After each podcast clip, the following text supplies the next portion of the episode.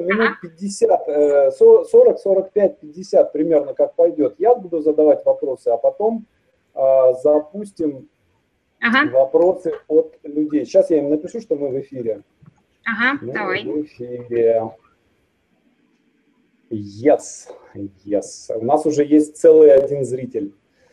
Вот, сейчас, сейчас потихоньку, потихоньку сейчас народ будет включаться. Как у тебя настроение? Хорошее, все хорошее. Котик, он мурчит тут. Ай, ай, ми-ми-ми. Хороший котик. Ой, красотища. У меня мой тоже на самом деле все время приходит. Я когда вебинары какие-нибудь провожу или коучинг, он все время пасется вокруг меня. Да, тоже. Я ее сейчас на руки взяла, потому что она пытается компьютер трогать. Ага, ага. Причем им, наверное, им, наверное, просто тепло от ноутбука, и вот они подходят. Так, ну что, нас, у нас уже народ подходит потихоньку, уже 50 человек подключились, и народ постоянно подключается. Коллеги, я вас приветствую. На нашем сценарном онлайн-канале писатель и сценарист Лилия Ким из Голливуда. Лилия, привет. Привет! Привет! Привет! А, значит, э, если я, я не, не знаю, в какой момент под, успела подцепиться трансляция или нет, формат такой. Минут 40-50 я задаю Лили вопросы, потом э, зачитываю вопросы от вас, оставшееся время. Поэтому, если по ходу у вас будут возникать вопросы, то в комментариях пишите, задавайте их. Э, слушай, ну вот э, на самом деле я э, у всех практически спрашиваю, начи, начинаю с одного и того же вопроса дело в том, что ну, никто из нас в детстве не мечтал стать сценаристами. Как-то так странно получается. Э, ну, да. Кем хотела стать в детстве ты? А, ты знаешь, а, я сначала хотела стать врачом, потому что, в общем, ага первая там часть моей жизни, там, в общем, она проходила в больницах, у меня там были, было не очень все хорошо с почками, поэтому, в общем, я там как-то регулярно так лежала и мечтала стать врачом. Вот. Э, потом, значит, э, у меня папа просто был военный, и поскольку он, э, как он говорит, я, говорит, видел там весь мир, но с палубы военного корабля да, или там, ну, как вариант, через перископ подводной лодки. Вот, ну и как бы рассказы этих военных моряков, они... пушки. Да, рассказы этих... Извините, у меня тут кот хулиганит. Кэнди. Вот. Значит, э,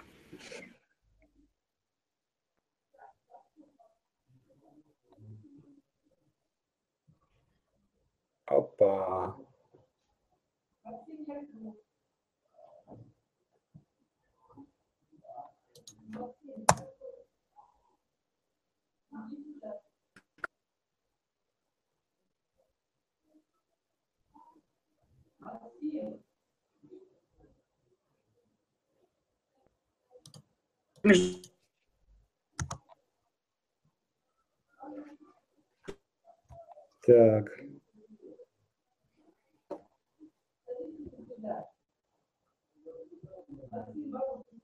Народ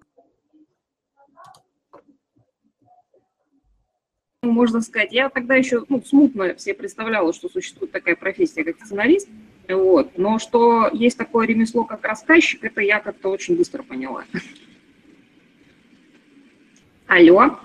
Ага, да. У меня, у меня по-моему, отрубался эфир. Ну, сейчас ничего, нормально. А, слушай, ну вот а, по поводу Североморска. А, у меня есть ощущение, ну я не знаю, как у тебя вообще, у меня я очень крепко привязан к, своей, к своему поселку, к своей Сямже. Насколько, насколько ты зависима, насколько у тебя сохраняется связь вот с этим местом, в котором ты провела э, первые свои годы? Ну, э, Справедливости ради надо сказать, что все-таки родиной моей является город Ленинград. Да? Все-таки родилась я в Питере, в общем, а в Североморск меня увезли в очень несознательном возрасте, уже папа там служил, вот, и в 13 лет вернули обратно. Нет, в 14. А, но связь с Североморском такая, конечно, в общем, осталась очень глубокая.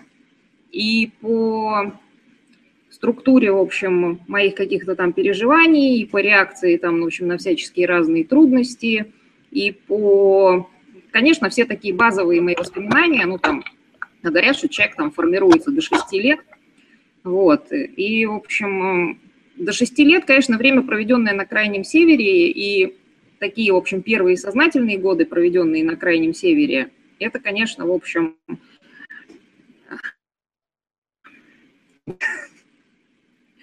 то есть это очень, как бы, такое яркое впечатление на всю жизнь оставшееся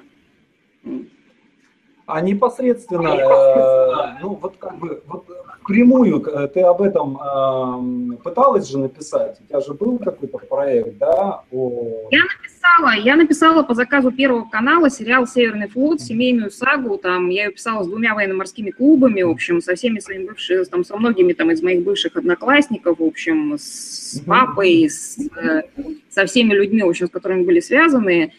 Э, Первый канал очень старался это сделать, то есть кстати, Львович лично ездил в Североморск, возил туда звезд, в общем, э, пытался с ними договориться, и они не смогли договориться о съемках.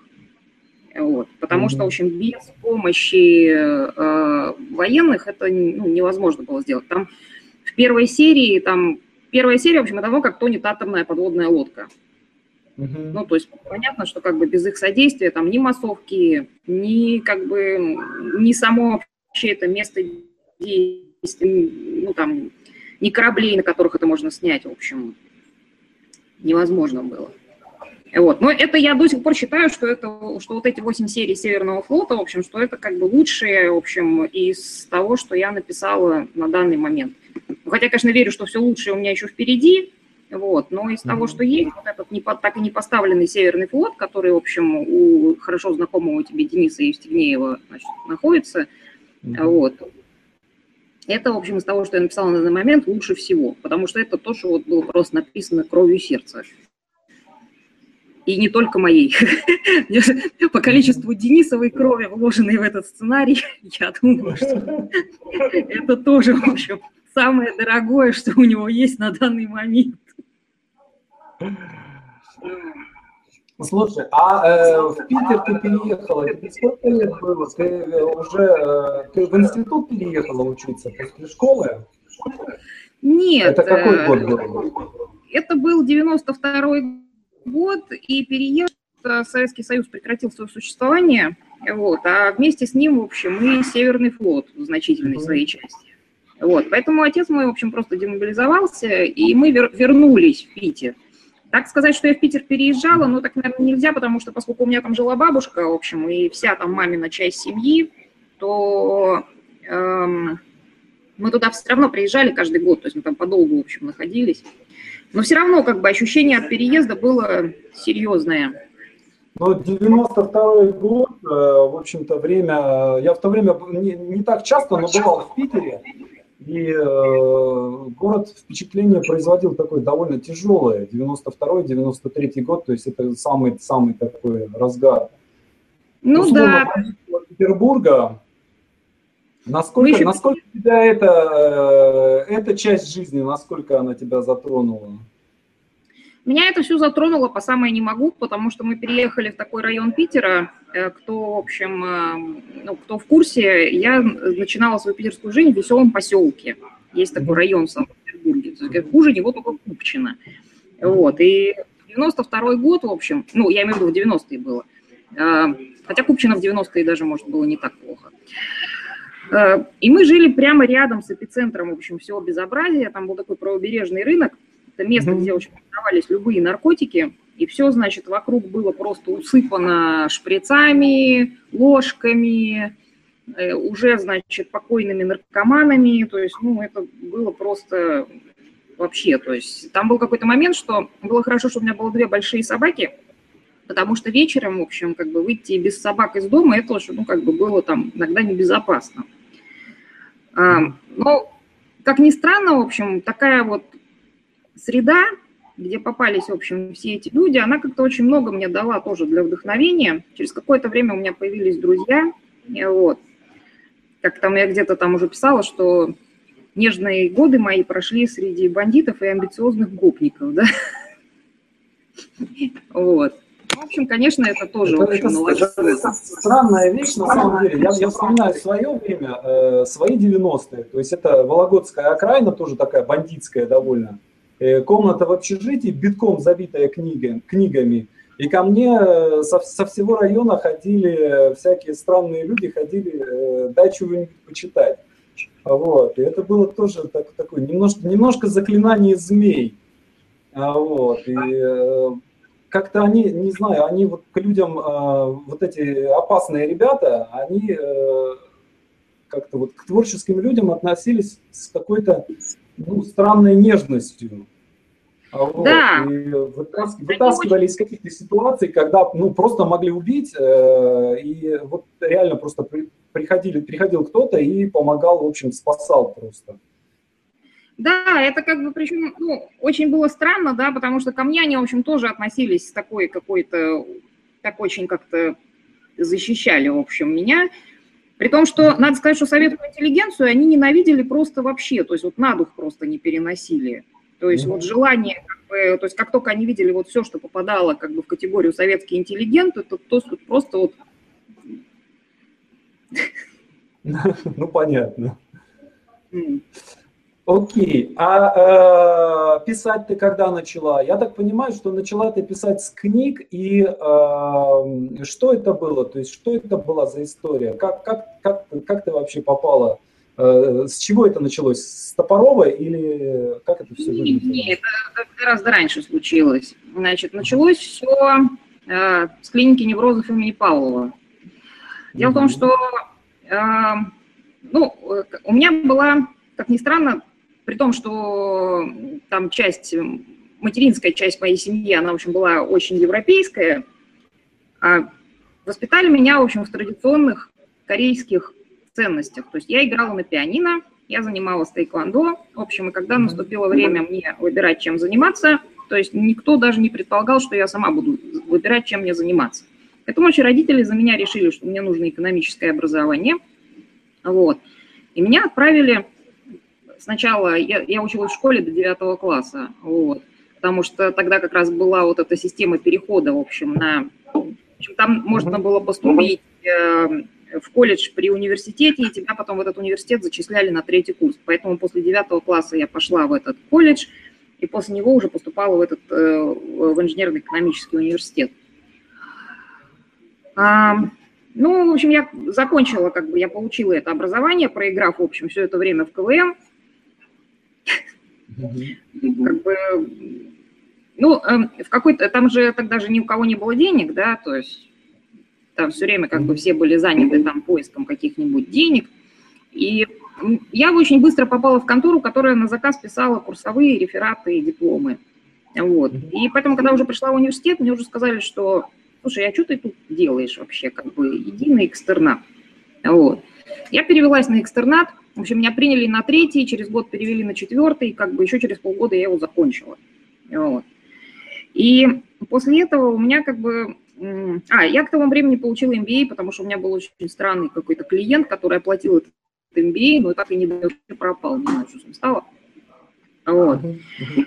А я еще в Североморске просто начала учиться в школе с английским уклоном, вот, и потом так, в общем, и продолжала ходить на эти курсы, там, связанные с английским языком, потому что сначала мне нужен был для MBA, то есть я все-таки хотела, я хотела пойти в какую-то, в филиал какой-то иностранной компании, в общем, в Санкт-Петербурге, потом работать. И ближе к окончанию такие варианты у меня появились, потому что как раз тогда в тот момент шла переаттестация госслужащих. А, и вместе с ними почему-то, я не знаю, у меня был такой заказчик, он был владелец колбасного завода. Зачем ему нужен был диплом и кандидатская диссертация, я еще до сих пор не знаю. Вот. Но очень много таких людей, как бы они меня все приглашали все на работу. Они все говорят, что вот ты закончишь, в общем, как бы приходи к нам, приходи к нам, вот будешь у нас там, значит, это. И чем ближе как бы надвигался этот момент, это перспектива, в общем, оказаться на работе, в общем, на бирже или на колбасном заводе, вот, тем, в общем, как-то мне все становилось грустнее, грустнее, грустнее. Вот, и в итоге, в общем, мне как-то, вот, что меня отправили в клинику неврозов имени Павлова с диагнозом тяжелая депрессия. И там, в общем, как бы произошло знакомство с моим будущим мужем, который определил, что я нормальный человек, просто писатель. и это не лечится. Вот. И, собственно, как бы я в него влюбилась вообще просто прямо. И стала думать, чем же я могу его заинтересовать. А он очень любил читать. Вот. И я решила, значит, ну что, я хорошо писала сочинение, вот я буду писать по рассказу и носить ему, значит, показывать. Как раз повод будет для общения. Вот. Но он сначала так благосклонно отнесся. Потом он уже мне объяснил, что, говорит, знаешь, говорит, сумасшедшие, говорит, все время что-то пишут. Вот. Очень, говорит, удобно следить там, как динамика процесса вот, идет. Есть ремиссия, нет ремиссии. Вот. И я написала несколько рассказов. Тогда я решила, что надо взять такое что-то понаглее, чтобы оторопь у человека сразу началась. Я взяла Ветхий Завет и думаю, сейчас я его перепишу э, так, что весь сюжет останется, все структуры характеров останутся, а все будет происходить как бы в настоящее время, причем с очень простыми людьми. Вот как будто там Сара и Авраам – это твои вот соседи по лестничной клетке, и у них проблемы, значит, с бесплодием, и вот появляется девушка, значит, у него, которая ему рожает сына. И как вот это, в общем, ну, оставить всю фабулу а, просто перенести все, транспонировать все прямо как бы вот в наши дни, в общем, в спальный район причем. Я стала писать эти рассказы, значит, и он потом сказал, что он очень дружил с Виктюком. И он, в общем, как-то первые эти рассказы прочитал, что-то как-то, в общем, э, впечатлился, но решил, что вдруг он ко мне не объективен, и показал их, в общем, показал их Виктюку, и тот позвонил ему ночью и сказал, ты знаешь, говорит, передай человеку, который это написал, что это имеет смысл. Вот. Ну, я так, в общем, приободрилась. Не то, что, в общем, э, меня Роман Григорьевич похвалил, а то, что, как бы, ну, мне же сказали, продолжай. Вот теперь, значит, у меня пока Ветхий Завет не кончится, есть, значит, повод встречаться э, с, со своим, значит, будущим мужем. Вот. Ветхий Завет большой, повода, в общем, будет много. Вот. Я так писала, писала, писала. В общем, через год я переписала весь Ветхий Завет, и он на мне женился. Вот. Такая, в общем, вот история. Вот. А потом, значит, эти рассказы, они в списках расходились между знакомыми. И был такой очень известный питерский, значит,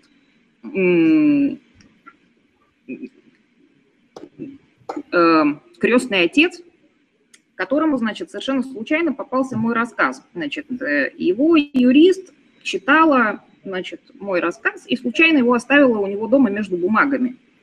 И он, значит, эти бумаги утром стал просматривать, и вдруг увидел там этот рассказ, и стал его читать, и так сложилось, что в этом рассказе было описание его утра, как он проснулся, и его от всего тошнит.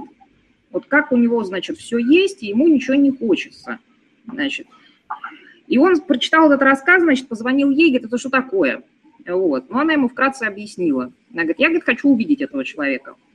Ну, в общем, я хожу, у них такое там чаепитие из Алисы, ну, естественно, пьют они не чай, то есть это там э, Невского паласа ресторан, то есть над городом, они сидят, у них такой большой стол накрыт, значит, к нему бесконечно там идут просители, у него там, значит, всякое там алкогольное, то есть когда он чувствует, что ему, значит, уже нехорошо, у него тут кокаин, видите, кошачьи лапы, тут ход выпрыгивает все время.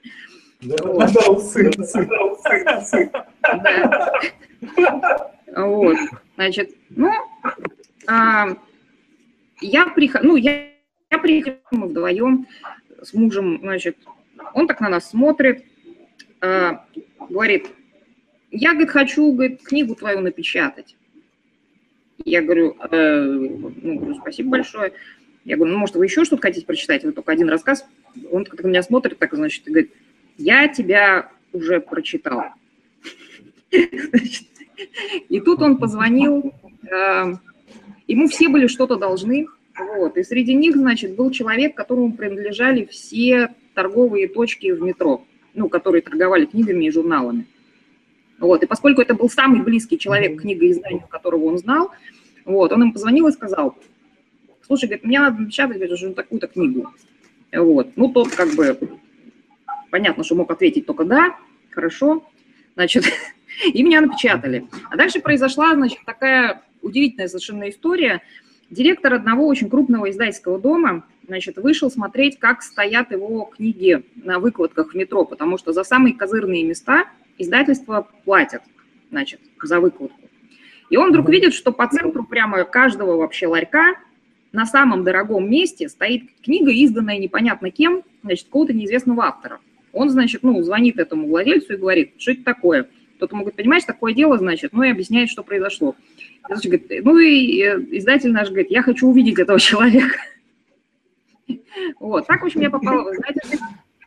Вот. Он на меня так посмотрел, сказал, слушай, говорит, ну, говорит, мне говорит, нравится, как ты пишешь, говорит, но я что-то, честно говоря, не понимаю, для кого это. То есть, ну, говорит, это мне нравится, там, говорит, это, говорит, там, твоему, говорит, э, издателю, говорит, скажем так, понравилось, в общем, говорит, кому это может еще понравиться, я, говорит, что-то не ну, не понимаю. Поэтому, говорит, у меня, говорит, есть вот такие-то коммерческие серии, там, детективы, любовные романы, фэнтези, в общем, выбирай любую, там, как бы пиши в любую, там, можешь придумать какого-нибудь автора, там, писать под него. И объясняет мне такую историю, что они на издательство покупают бренд, потому что, к сожалению, говорит, у нас говорит, такая ситуация, что у нас автор пишет одну книгу, она, говорит, э, если она становится популярной, говорит, э, вторая, говорит, вторую, говорит, он пишет, дай бог, так же, говорит, на третью он уходит в запой.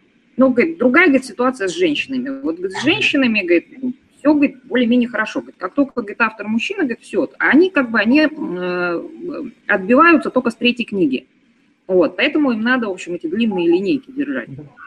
Поэтому, говорит, мне нужно, говорит, чтобы себя обезопасить, мне, говорит, это надо. Ну, я, говорит, тебе буду платить вот столько. И пишет мне, значит, на салфетке, на тот момент это было, значит, 10 тысяч за книгу плюс роялти. То есть я понимаю, что в качестве финансового директора, каким я являюсь по своей основной специальности, я таких денег не буду зарабатывать, возможно, никогда. Вот. А это мы говорим там про 2001 год. Вот. Я говорю, конечно, давайте. Вот. И, в общем, где-то, наверное, лет семь, то есть я на них работаю. А, все очень довольны, я довольна просто вообще, да, это самое. То есть мне в качестве редактора дают прекрасного совершенно человека, Игорь Сергеевич Кузнечева, который всю жизнь работал с Шолоховым, потом он работал с Ольгой Бергольц, то есть такая была живая легенда. То есть и он прямо все там первые мои тексты, вот он сидел с карандашиком, учил меня писать коротко, там не больше 10 слов в предложении, значит, учил меня строить там предложения, в общем, очень хорошо ко мне относился, я его прямо вот, э, то есть я была очень счастлива, что он меня учит, то есть я каждый день к нему ходила, это было прямо вот мое, вот, вы знаете, э, вот с этого момента я полюбила редактуру, потому что вот я к нему, он жил на Черной речке, я к нему приезжала там достаточно часто, в общем, у него была такая квартира такая, в общем, старенькая такая, ну, такой литературовед даже дореволюционный, наверное, да, то есть, и он садился со мной за стол, в общем, он уже был очень старый, он садился со мной за стол, значит, и вот как бы, и давай, говорит, вот этот кусочек переписывай, значит, чтобы получилось там хорошо. Иногда мы с ним там по 4 часа там переписывали один абзац, то есть просто, чтобы я принцип поняла. Ну, и это было самое приятное время, потому что он там поил меня чаем, в общем, рассказывал мне что-то там, ну, там, про войну, там, как, в общем, они там что-то писали, что-то там, как э, про блокадные стихи, то есть рассказывал, как он там, как они собирали дневники, там, как они просили людей, которые ведут дневник, чтобы они ни в коем случае его там нигде не сжигали, ничего, чтобы они их приносили, как они их собирали, в общем, ну, как, это было совершенно прекрасно. Вот. А Виктор Леонидович Топоров, это произошло где-то на, на, год, наверное, на второй, после того, как я была уже в этом издательском доме, там писала детективы, у нас был такой друг Миша Болотовский, вот, который был главным редактором журнала на Невском. И он, в общем, читал, что я писала, то есть, и говорит, а у тебя есть, говорит, что-нибудь там, говорит, ну, свое, говорит, я говорю, ну, вот, есть, вот. А я, в общем, тогда меня как-то пленила эта идея, что можно классические произведения переносить в наши дни. Вот. И я стала писать роман про подростков, ну, про то, что, в общем, как-то я видела там вокруг себя, там, но как бы решила назвать его Аня Каренина. Просто использовать роман Толстого как верстовые столбы, ну, как отметки, то есть, чтобы нам был понятен масштаб переживаний, да, то есть, как это изменилось там за полтора века. И он получился такой, в общем, как-то ну, все говорят, что это черная там такая комедия, что такая сатира, в общем, не знаю, там, там все были, короче. Вот. Его пытались экранизировать три раза, вот. Угу. Ну, в общем, не пошло.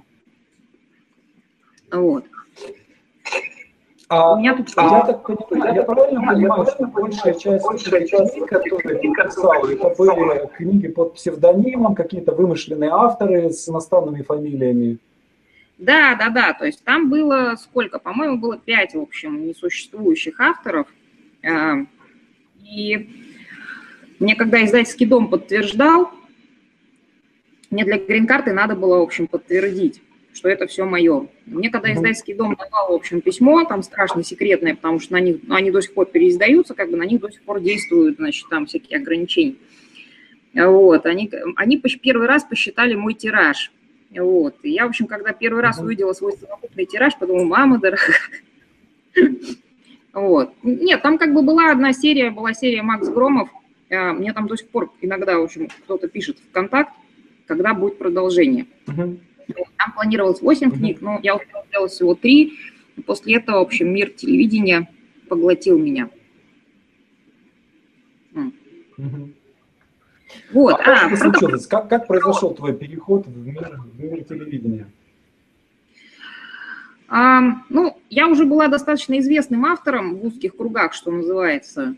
Вот. Э, в основном, как бы, ну, то есть, что мне можно заказать какую-то историю, и она будет сделана. И, в общем, был там один человек, он хотел вернуть бренд Смирнов в Россию. Вот. И он был абсолютно уверен, что он выиграет суд у американцев. И, в общем, к возвращению бренда Смирнов в Россию они хотели снять кино э, о том, в общем, как это было... Сейчас я, слушайте, я с вами на улицу выйду, потому что кто-то не дает мне вообще ничего делать. Вот. Значит, он планировал вернуть... Главное, чтобы у тебя Wi-Fi не отрубился. Не-не, он там на улице нормально. А вот. Он, значит, э, хотел вернуть бренд Смирнов в Россию, и они хотели выпустить фильм. И он, собственно, заказал мне книгу а, про то, как это было.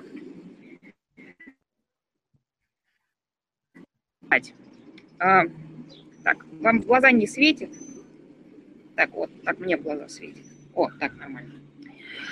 О, значит, э, я эту книгу стала писать, а, было очень здорово пообщаться с их потомками. То есть они узнали, они мне рассказали, в общем, все, что какие-то семейные дневники, архивы, то есть все, что, в общем, было связано именно там с революцией, как, в общем, эти... Я узнала, что крупное, в общем, купечество финансировало эсеров там и всех остальных террористов, потому что они надеялись на буржуазную революцию. Вот. Но получилось, в общем, что получилось. В итоге получилась довольно неплохая история. Вот. Я написала книжку, книжку опубликовали. И дальше потом, в общем, наш знакомый проиграл суд и понес такие судебные издержки от американцев, в общем, что ни о каком кино уже, естественно, речи не было. Вот. Но, тем не менее, книга это есть. То есть я думаю, что сейчас бы я это... В принципе, как бы, если был бы... Ну, то есть если были бы желающие, да, то есть как бы эта история, она она действительно хорошая, да, то есть она как бы очень такая, э, очень такая, как бы, ну, не знаю, очень наша такая история, то есть, что они хотели как лучше, вот, а получилось, в общем, то, что получилось.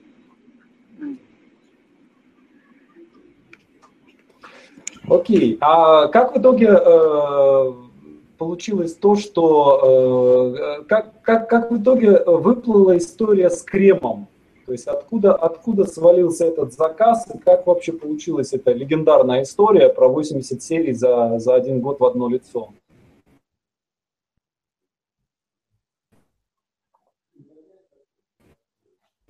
А, я чему рассказываю? Пропадает. Пропадает, да? Сейчас я вернусь. А, немножко, да. Видимо, так в те моменты, когда ноутбук дергается. А, понятно. Хорошо. Сейчас я не буду больше дергать ноутбук, сейчас я вот так вот поставлю. Вот. Угу. Этот человек, он как бы был знакомым Романа Петренко, генерального продюсера Крема и ТНТ на тот момент. И они искали угу. историю. У них было, в общем, видение там истории, какую они хотят. А, и они объявили конкурс. Значит, в этом конкурсе, кроме меня, участвовали еще какие-то люди – в общем, я не знаю, кто это. Я написала короткий рассказ, в котором, собственно, как бы была вся история крема, что вот есть девушка. Собственно, история эта мне пришла... Я пошла в Литуаль, а, и пока я там ходила, там была какая-то женщина с консультантом. Эта консультантша ей говорит, ну вот такой крем есть, отдыхает. Говорит, ну у вас же, говорит, нету крема, чтобы, говорит, вот намазаться, говорит, и утром стать красавицей. В общем, и из этого как бы возникла вся идея крема, что некрасивая девушка получает банку крема, которая на 24 часа может сделать ее там невообразимой красавицей. Ну, то, что она сама там считает невообразимой красавицей. И вот там складывается любовный треугольник, что есть эта некрасивая девушка, есть мужчина, которого она любит, а мужчина этот влюбляется в нее красивую. И там одно из условий, что если он ее поцелует, то она немедленно станет как была. А она знает, что он ее, как она есть, не любит. Поэтому, когда она красивая, она его мучает невообразимо. А он к ней некрасивый бегает за утешением. И так постепенно они становятся друзьями, и он уже влюбляется уже в нее. Вот. То есть, э, и, ну, в принципе, как и история там Рита Хейвард и «Побег из Шоушенка» содержат все, все кино, точно так же изначально весь крем был написан на 15 страницах. Вот, все 86 серий потом. Получилось 100. Как мне сказал там от, от Sony, тогда продюсером был Джеймс Крамер, и он сказал, что они в офисе поспорили, доживу я до конца крема или нет. Он говорит, я, говорит, выиграл, я, говорит, 100 баксов я вот поставил. Это, вот это, вот это очень интересно, потому что, на мой, на мой взгляд, эта задача не, невыполнимая. То есть как, как, как, как, как у тебя это удалось? У меня, по-моему, рекорд был 37, 37 серий за год. Или 47. Ну, Саш, ты знаешь, никак не 80. Это классическая история, как помнишь, там есть история там, про студента, который решил там нерешаемое уравнение, потому что решил, что это домашнее задание. Вот. Так, поскольку это был первый, как бы, который я делала, и вообще как бы была первая моя работа, мне просто никто не сказал, что этого не может быть. То есть эм, все началось. Значит, э, Роман Петренко с Александром Дулерайном поехали в Лос-Анджелес, значит, чтобы найти здесь э, скрипт консультанта, который, в общем, поможет это все вывести. Таким образом, к нам в Москву, в общем, из Лос-Анджелеса приехал Ларри Малин, который написал весь Беверли-Хиллз 90-210. Когда, в общем, э, это все происходило, я периодически будила тогда, в общем, своего еще мужа и говорила, слушай, скажи мне, что это все происходит на самом деле, что я не лежу где-то привязанная к койке, и мне это все не кажется. Говорит, успокойся, это все происходит на самом деле. Вот. И так, в общем, мы с Ларри работали целый год. А, то есть он все, в общем, правил. То есть первые 15 серий я переписала три раза целиком. В общем, Ларри учил меня всему, начиная там от формы записи и заканчивая... Так, вот код у нас тут опять пришел. Очень шкодный код. Ну, ты как-нибудь держи его. Слушай, вот, вот интересная вещь, на самом деле, вот э, у тебя э, книги выходили миллионными тиражами, да, э, сериалы, которые э, ты написала, да, э, Крем тот же, да, его посмотрели миллионы людей. И при этом э, ощу, вот, ну, нет, нет какого, то есть вот ощущение, что э, все очень как-то сегментировано, да, то есть что все эти миллионы, где все эти миллионы? Да, где все эти миллионы, которые смотрят наши сериалы? Где все те миллионы людей, которые смотрят наши книги? То есть это как, как, такое ощущение, что огромная страна, куда ты это бухаешь туда, да, то есть миллионы людей смотрят и тишина, то есть никакого ни отзыва, да, то есть даже всплеска нет. Не, ну почему, как бы, нет. Нет у тебя да. такого ощущения? Или... Ну, когда, когда еще это были книги, то есть я очень часто там, я очень любила ездить в метро, ну, собственно, как бы... И я очень часто видела людей, там, которые читают книжки, там, в общем, которые... Тогда мы с редактором вдвоем, там, когда мы еще были... До того, как мы стали зажиточными, мы очень любили сходить в Макдональдс. Вот. Если Измайлова меня сейчас слышит, Измайлова, привет. Вот. Очень любили ходить в Макдональдс, и там, значит, мы сидим там, мы смотрим там, о, ну там кто-то сидит с нашей книжечкой, ну там тоже еще кто-то сидит с нашей книжечкой. Вот, и всегда было приятно смотреть, в общем, за реакцией человека. Особенно там, когда, э, ну, у меня была такая книга про, была серия таких книг про современную ведьму, как она там содействует смертным в исправлении их кармы. Значит, там местами она была очень смешная. Вот, и когда особенно едешь и смотришь, там человек читает эту книжку, смеется вообще, такое счастье, Просто вот... Э, и там э, часто в издательство очень много писали, то есть о, ну там э, я со своим вторым мужем познакомилась, в издательстве сказал, что я режиссер, хочу снять кино по этой книге. Ну, а тебе самое больше что нравилось писать, сценарий или книги? Книги, конечно. Мы, в принципе, как бы сейчас обратно к этому и вернулись, что э, здесь просто здесь авторское право устроено таким образом, что если ты автор исходного текста, да, там даже какого-то короткого рассказа, какой-то короткой новеллы, да, то есть у тебя это уже никто как бы не может э, отобрать, да, то есть ну, буквально тут только позавчера там, в общем, рассказывали там леденящую душу историю о том, как девушка полтора года переделывала, значит, сценарий там фильма, который, в общем, достаточно там хорошо прозвучал, и ее в итоге не поставили в титры. И она подала, в общем, жалобу на комиссию, это WGA, как бы Writers Guild, а там такая история, что там три автора как бы читают этот текст, и они принимают решение. И, в общем, если они принимают решение, что автор как бы не имеет права на титры, то подать в суд она уже не может, потому что экспертное мнение уже есть. Вот. И, в общем, в итоге как бы это Writers Guild приняло решение, что он нет, значит, она не имеет права на титры, как бы, и в итоге в титрах а, получился только автор оригинального текста, ну, это по книге было написано. В общем, как бы в итоге в титрах оказались только автор книги и режиссер, который как бы делал первую версию этого сценария. Поэтому это как бы со всех сторон, в общем, такое, а, то есть это и мне приятнее, это и продюсерам удобнее читать, то есть когда там уже есть вся атмосфера, когда, в общем, там есть уже все герои, то есть когда уже кино как бы на бумаге такое, да, то есть и у меня нет ощущения, что моя жизнь уходит куда-то там, в общем, на корзину, потому что ну, вот за там годы моей работы на телевидении, да, то есть, ну, как бы любой сценарий, он сгорает в процессе производства. Ну, то есть вот там я написала там семь, написала там семь там сериалов или даже восемь, ну, просто не все поставили. Ну, «Северный флот» вот лежит не поставленный, потом там еще есть один сериал не поставленный. И третий я начала делать, но я его не доделала, наверное, 8, наверное, даже. Вот. И, ну, как бы из этого ничего, да, там не получилось. То есть изначально все равно, ну, как бы у меня был план, да, там несколько лет я думала, что нет, я перепишу «Северный флот» в роман. То есть я все-таки хочу, чтобы это было, чтобы это, в общем, существовало. И все как получается, что ты как бы впрягаешься в новый и новый новый проект, это все как бы отходит куда-то там на дальний, дальний, дальний, в общем, план. И так в итоге -то никогда этого, в общем, такой, ну, сейчас я думаю, что я вряд ли уже когда-либо к этому вернусь.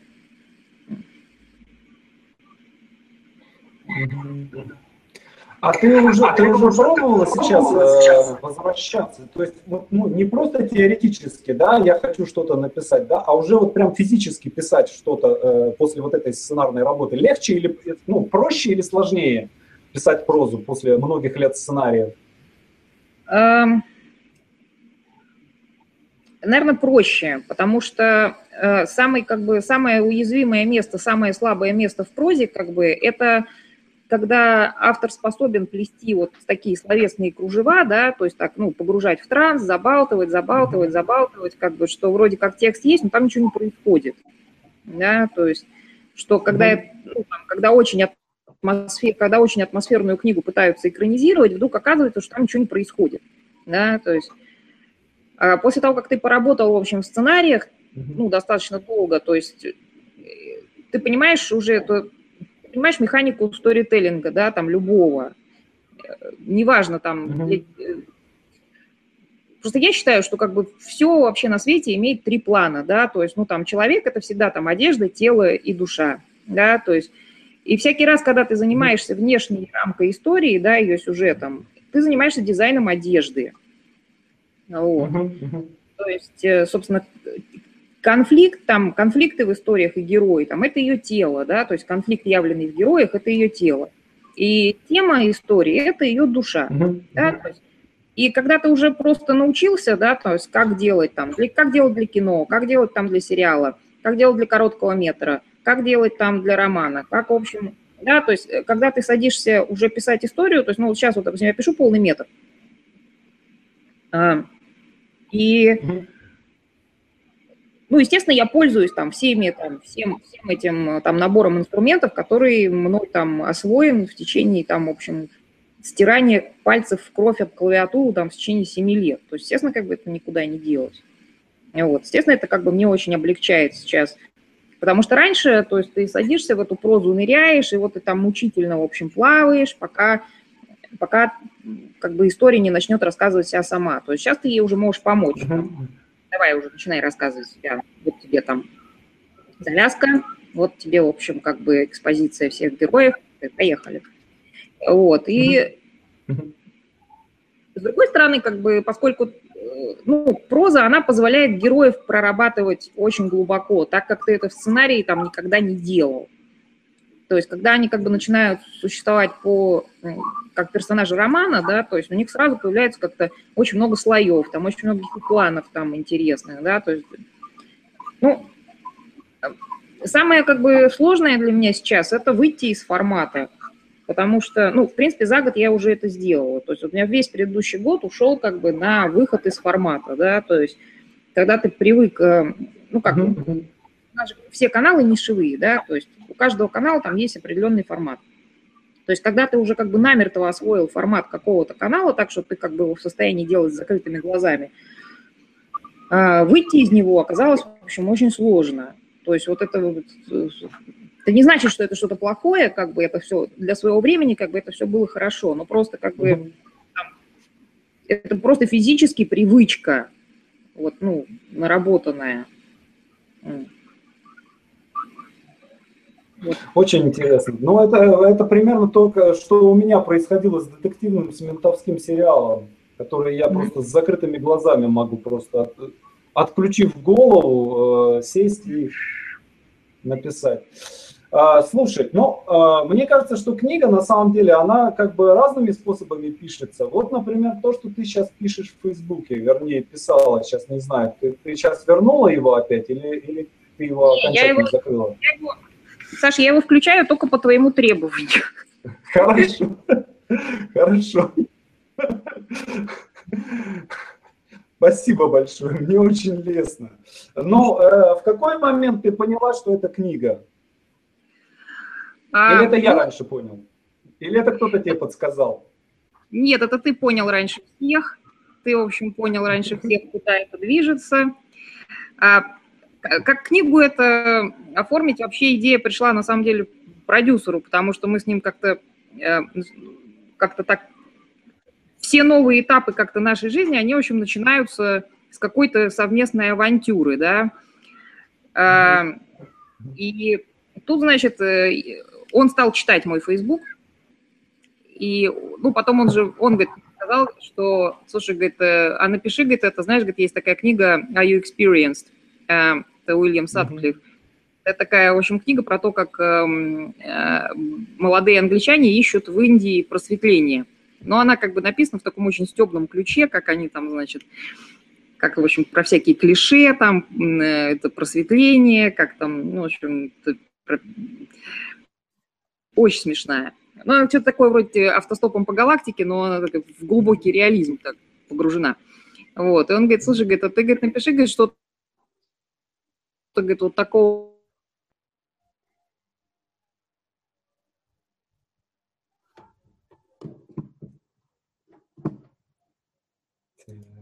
уже плана,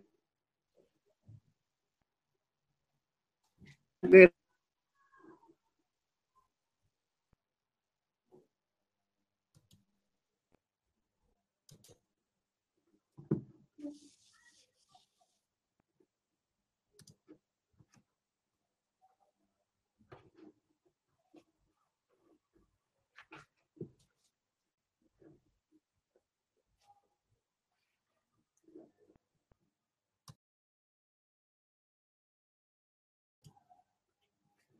Так, Лиля тебя выкинула из эфира. Или меня. Сейчас посмотрим.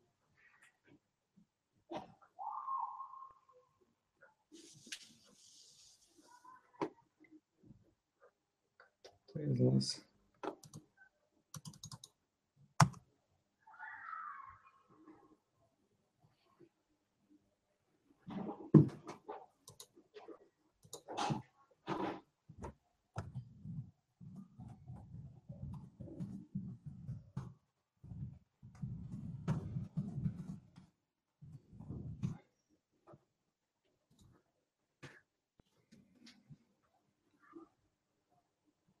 Так, сейчас пытаемся наладить.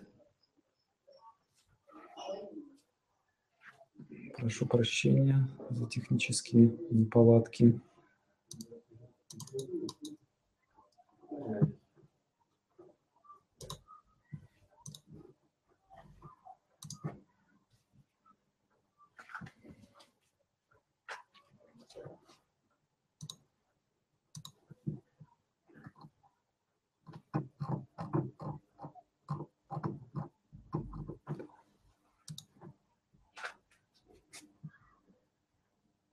Так.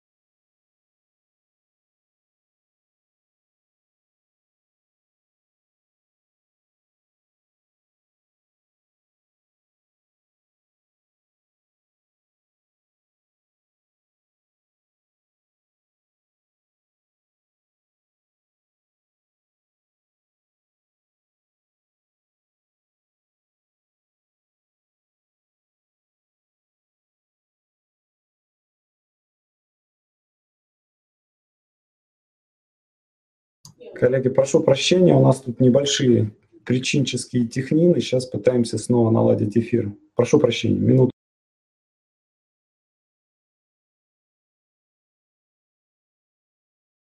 Так, э, код скинул роутер. Код скинул на пол роутер, Лиля его перезагружает, и сейчас мы его под, она его подключит и снова выйдет в эфир. По-моему, это очень мило. Так, окей, коллеги, я пока посмотрю вопросы, и сейчас мы начнем. Э, начнем. Да? А, все. Кот, кот вернул тебя в эфир. Да. Опс. Оп. Так, ок. А, все, слушай, давай, а, довольно много вопросов. А, давай я почитаю, почитаю вопросы, которые да, на, нам начали ага. приходить. Так, сейчас. Ага. Да. А, читала в американском учебнике, что для продажи сценария в Голливуде необходимо проехаться лично по студиям. Так ли это? Может, есть другие пути? Денег для поездки в Голливуд пока нет.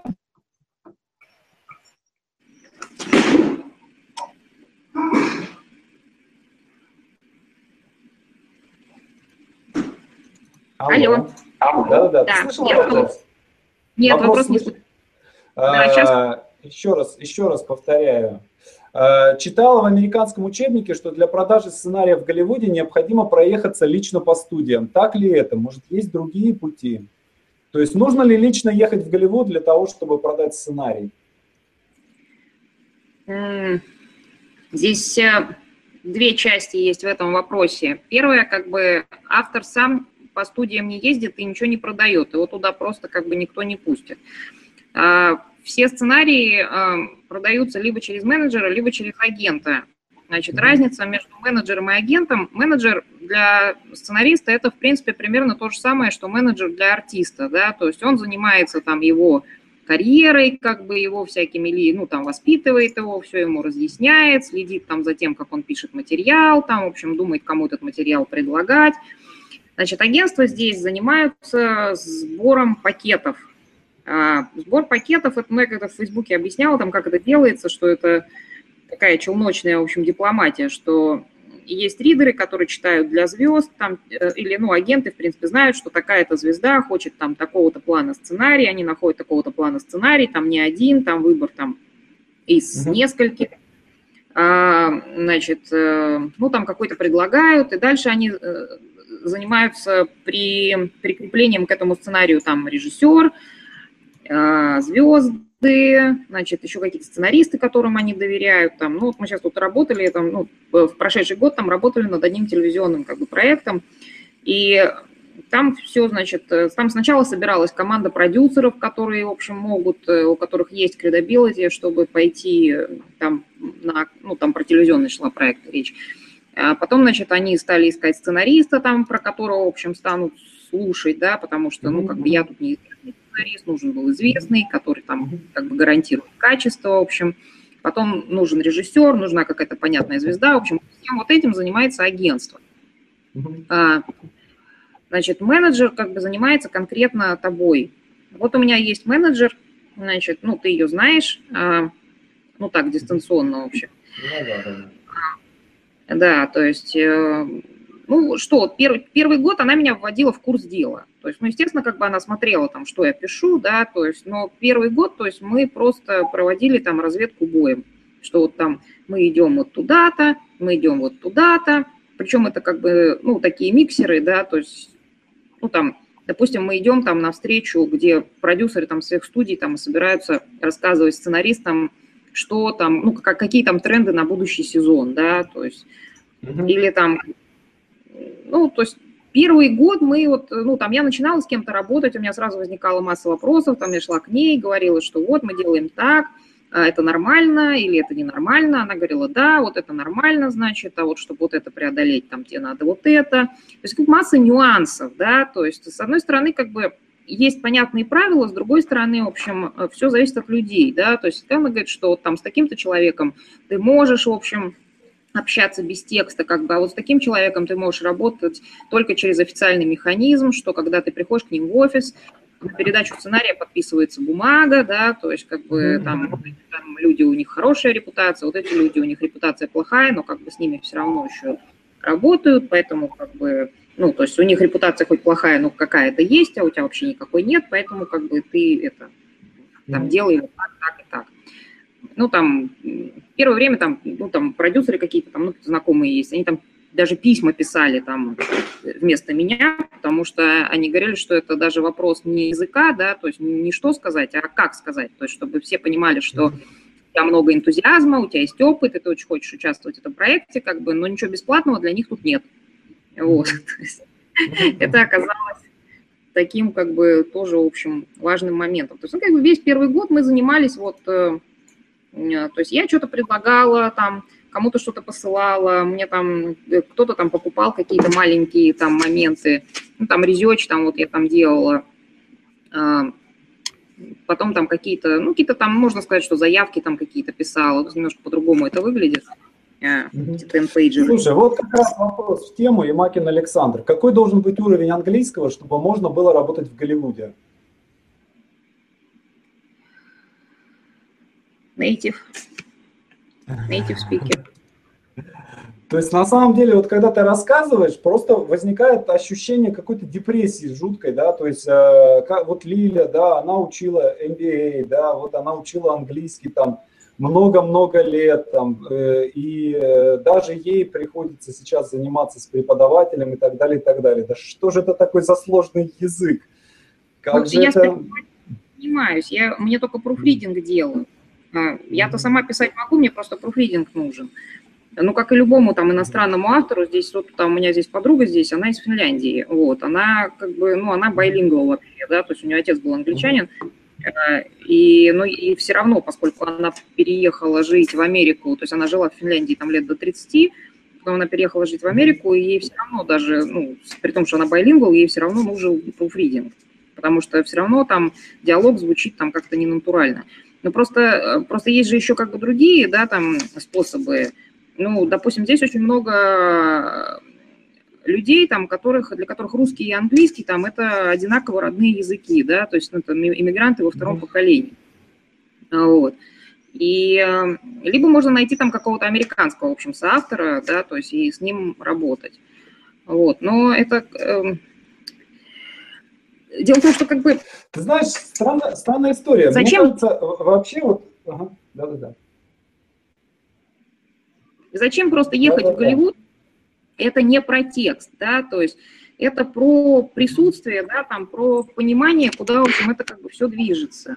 То есть, потому что мы так или иначе, ну, хотим мы этого или нет, ну, я думаю, что все уже знают про, зерк... про зеркальные нейроны, что хотим мы этого или нет, как бы мы синхронизируемся со средой. И я просто, когда вот сюда только приехала, то есть буквально там в прошлом мае, да, э, естественно, как бы я там, ну, с продюсером, с которым я собиралась работать, с ним сразу встретилась, в общем, и он мне говорит, тебе, говорит, понадобится месяцев 9 просто на перенастройку головы, потому что, говорит, я, говорит, за там три года здесь, говорит, я понял, что пока ты головой, в общем, находишься как бы в нашей среде, ты не можешь написать ничего relevant, ну, как бы ничего соответствующего как бы этой среде. Потому что, ну, как бы, тебе может казаться, ну, там вот присылают постоянно из России там сценарии, да, какие-то, как бы, ну, это невозможно объяснить, что они там, что они, ну, как бы, ну, их невозможно здесь как бы продвигать, потому что это непонятные герои, там, как бы, ну, непонятные проблемы, там, непонятные, как, ну, это, это, это дело не в ну, языке. Написано инопланетянами. Да.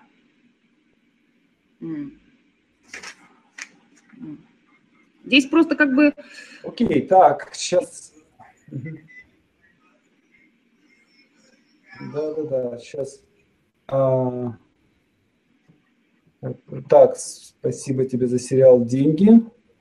Пожалуйста. А, сейчас. А, скажи, а вот смотри, хороший вопрос. А, скажите, пожалуйста, насколько целесообразно учиться у американцев, чтобы быть успешным в России?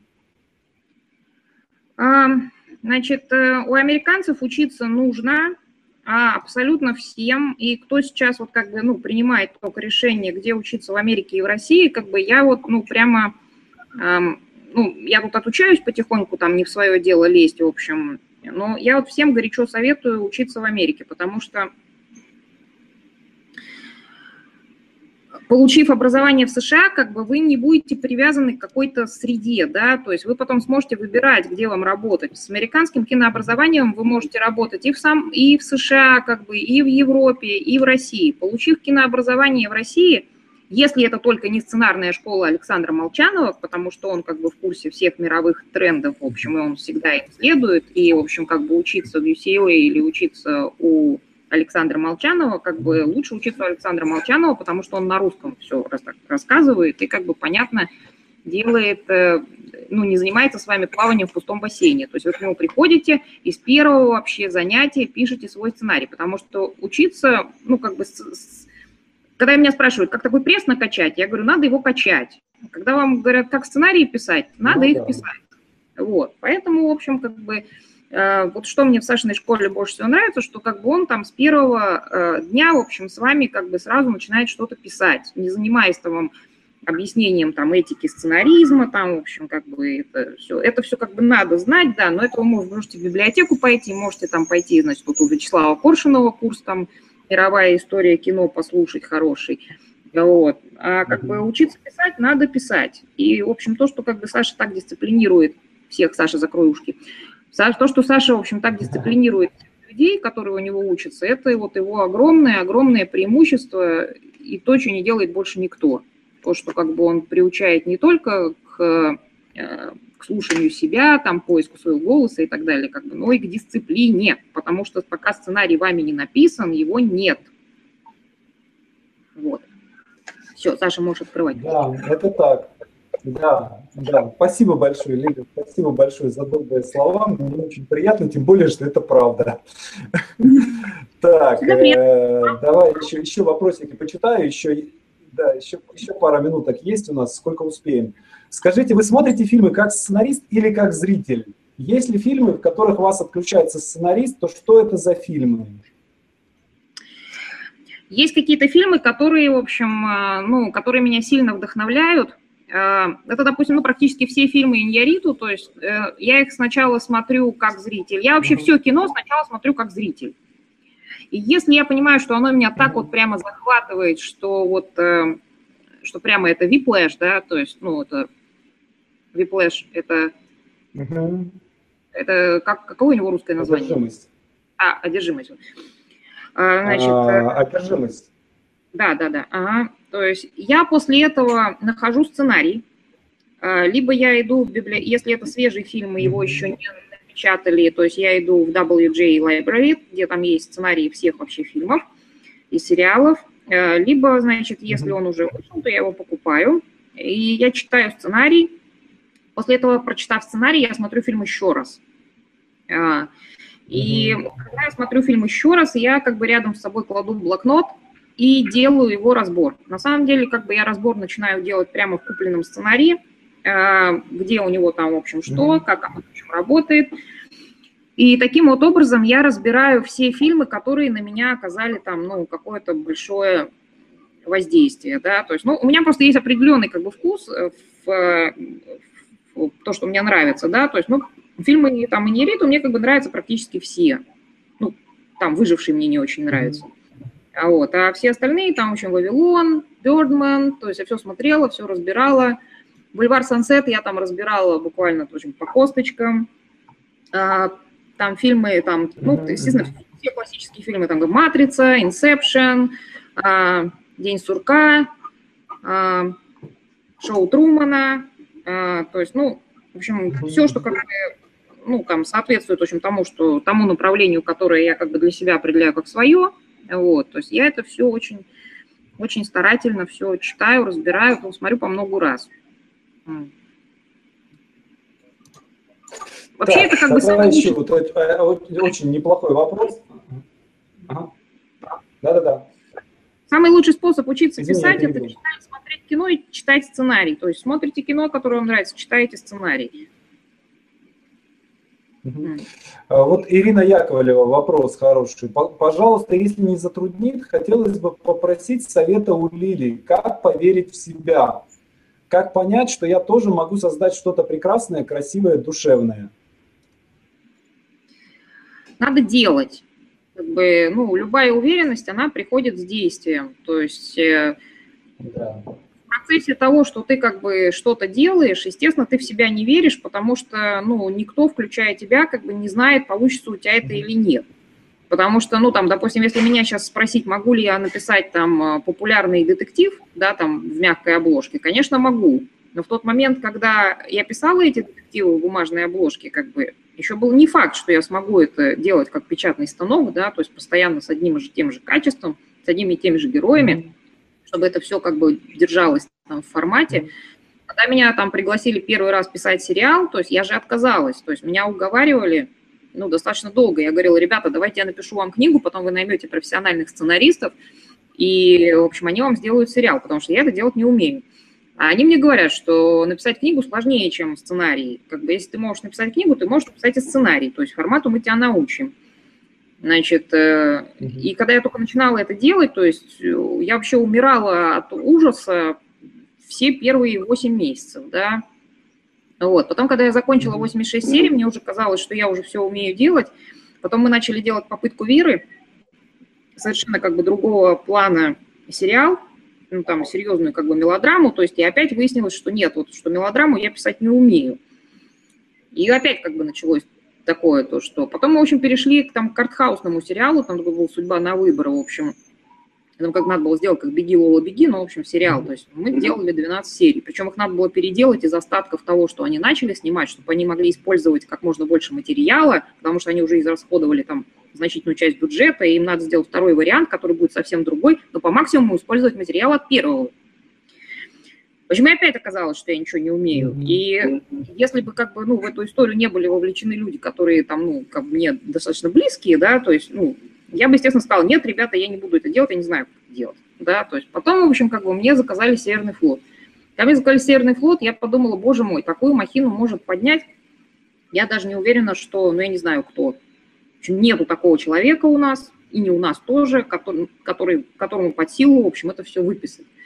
И дальше, в общем, моей кровью, кровью продюсера, кровью там, в общем, двух редакторов, постепенно это как бы все писалось. Знаете, ну это все как бы возвращается к, вопрос, к вопросу об уверенности в себе, да, то есть, эм, ну там, я когда-то весила там 135 килограмм, да, то есть если вот сказать там, как, в общем, похудеть со 135 килограмм до 51, как обрести уверенность в себе. Семь лет ты это делаешь, в общем, и в итоге ходишь, в итоге... А?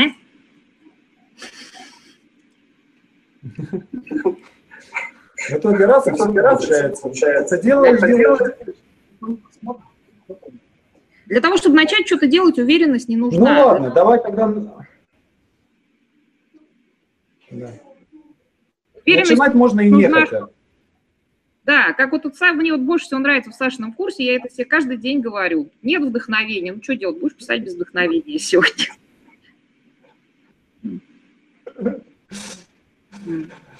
Ладно, слушай, надо финалиться уже, мне сейчас идти ребенка спать укладывать. Спасибо тебе огромное. Э, у нас было 140 человек аж в эфире. Э, я надеюсь, что всем было интересно.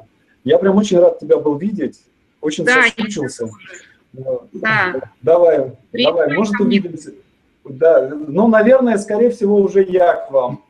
Так что да. увидимся.